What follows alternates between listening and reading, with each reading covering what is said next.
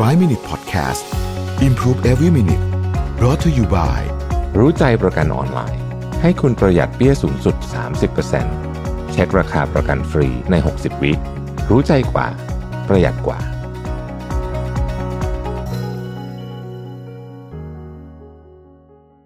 สวัสดีครับ 5 minutes good time นะครับ วันนี้ผมเอาบทความจาก Jebel and Nicole นะฮะชื่อว่า eight things you should quit today to drastically improve your life tomorrow ก็คือ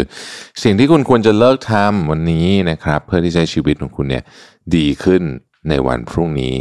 นะฮะมีอะไรบ้าง 8 อย่าง ข้อที่ 1 หยุดการผัดวันประกันพรุ่งนะครับอ่าอันนี้ก็คงตรงไปตรงมาเนาะจริงๆการผัดวันประกันพรุ่งเนี่ยมันเป็นสิ่งที่ยิ่งทำยิ่งติดเป็นนิสัยนะฮะ แล้วใช้กับทุกอย่างเลย เพราะฉะนั้นทำเลยนะครับทำเลย ข้อที่ 2 หยุดการรอคอยสัญญาณ หลายคนบอกว่า เราจะต้องรอสัญญาณก่อนนะฮะต้องรอสัญญาณก่อน เราต้องรอไอ้นี่เกิดขึ้นก่อนฉันถึงจะทำอันนี้นะฮะสัญญาณอันนี้เอาไว้ดูพวกซื้อขายหุ้น ซื้อขายลงทุนได้ แต่ว่าในชีวิตส่วนใหญ่ไม่ต้องบางทีมันไม่ต้องรออะไรเยอะฮะบางทีอยากทำอะไรก็เริ่มลงมือทำเลย เป็นสิ่งที่ผมคิดว่า เป็นประเด็นที่สำคัญนะฮะอันที่สามนะครับ เลิกอยู่กับคนที่ไม่ไม่ช่วยเหลือไม่สปอร์ตคุณเขาใช้คำว่า quit surrounding yourself with people you don't who don't support you นะครับคำว่า proximity is power นี่สำคัญมาก คือสิ่งที่อยู่รอบตัวคุณมันเป็นพลัง ไม่ว่าจะเป็นพลังบวกหรือเป็นพลังลบก็ตาม ดังนั้นเลือกคนที่อยู่รอบๆข้างตัวคุณให้ดีนะครับ ข้อที่ 4 หยุดคิดว่าคุณไม่มีเวลาพอ สิ่งที่คุณจำเป็นจะต้องทำเมื่อคุณรู้สึกว่าคุณไม่มีเวลาพอเนี่ยคือการจัดลำดับความสำคัญของชีวิต หรือของที่คุณจะทำใหม่ฮะขอขีดเส้นใต้ตรงนี้เลยคุณต้องใช้พลังงานจำนวนเยอะเลยทีเดียวในการที่จะจัดลำดับความสำคัญ แล้วต้องนั่งลงแล้วคิดจริง ๆ อย่าปล่อยให้ชีวิตมันพาเราไปทางซ้ายทีขวาที เราต้องหยุดเราต้องบอกว่าเราจะต้อง control ชีวิตของเรา โดยเริ่มต้นจากการให้เวลากับสิ่งที่เราคิดว่ามันสำคัญจริง ๆ ข้อที่5นะครับไม่ต้องไม่ต้องแบบเข้มงวดกับตัวเองมากเกินไปหยุดหยุดการเข้มงวดกับตัวเองแบบ over เกินไป การเข้มงวดกับตัวเองแบบ over เกินไปเนี่ยมันไม่ค่อยช่วยอะไรเท่าไหร่นอกจากทำให้คุณเครียดขึ้นเท่านั้นเองนะครับ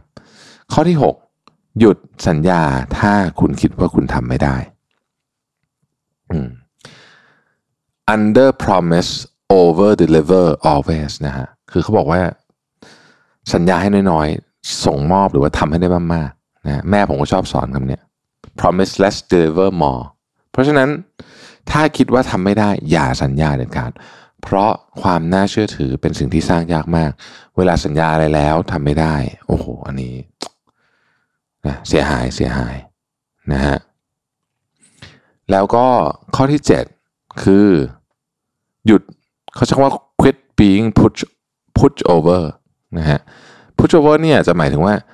คนนั้นบอกให้ทำไอ้นี่ไอ้คนนี้บอกให้ทำไอ้นี่คุณก็พยายามทำพยายามจะเหมือนกับมีคนมีความเห็นกับชีวิตคุณเยอะแยะเต็มหมดเลยอะไรอย่างเงี้ยนะฮะเพราะฉะนั้นเอ่อมันดีนะกับการลิกับการฟังความคิดเห็นของผู้อื่นนะฮะแต่ว่า บางทีเราก็ต้องมีจุดยืนที่ชัดเจนของตัวเอง เพราะเขาไม่ใช่ทุกคนที่รู้เรื่องเราไปดีไปซะทั้งหมดฟังได้ แต่อย่ารู้สึกว่าฉันมีแรงกดดันจากคนนู้นคนนี้ฉันเลยต้องทำอันนู้นนี้ตลอดเวลานะครับ ข้อสุดท้ายผมชอบมากเลยฮะ quit relying on others to get things done เเวลาจะทำอะไรให้มันสำเร็จเนี่ยอย่า อย่าแบบอย่าเอาชีวิตเราไปแขวนไว้กับ หรือไปฝากไว้กับคนอื่นทั้งหมดนะฮะเราจะต้องสามารถที่จะจัดการเรื่องนั้นได้ด้วยตัวเอง เป็นเรื่องที่สำคัญมาก เราต้องมีพลังที่จัดการเรื่องนี้ได้ด้วยตัวเองนะครับนี่ก็คือ 8 ข้อที่หยุดทำแล้วชีวิตจะดีขึ้น ขอบคุณที่ติดตาม 5 minutes นะครับ สวัสดีครับ 5 Minute Podcast Improve Every Minute Presented by รู้ใจประกันออนไลน์ ให้คุณปรับแต่งแผนประกันได้ตามใจ ซื้อง่ายใน 3 นาที ปรับแต่งแผนที่เหมาะกับคุณได้เลยที่รู้ใจ .com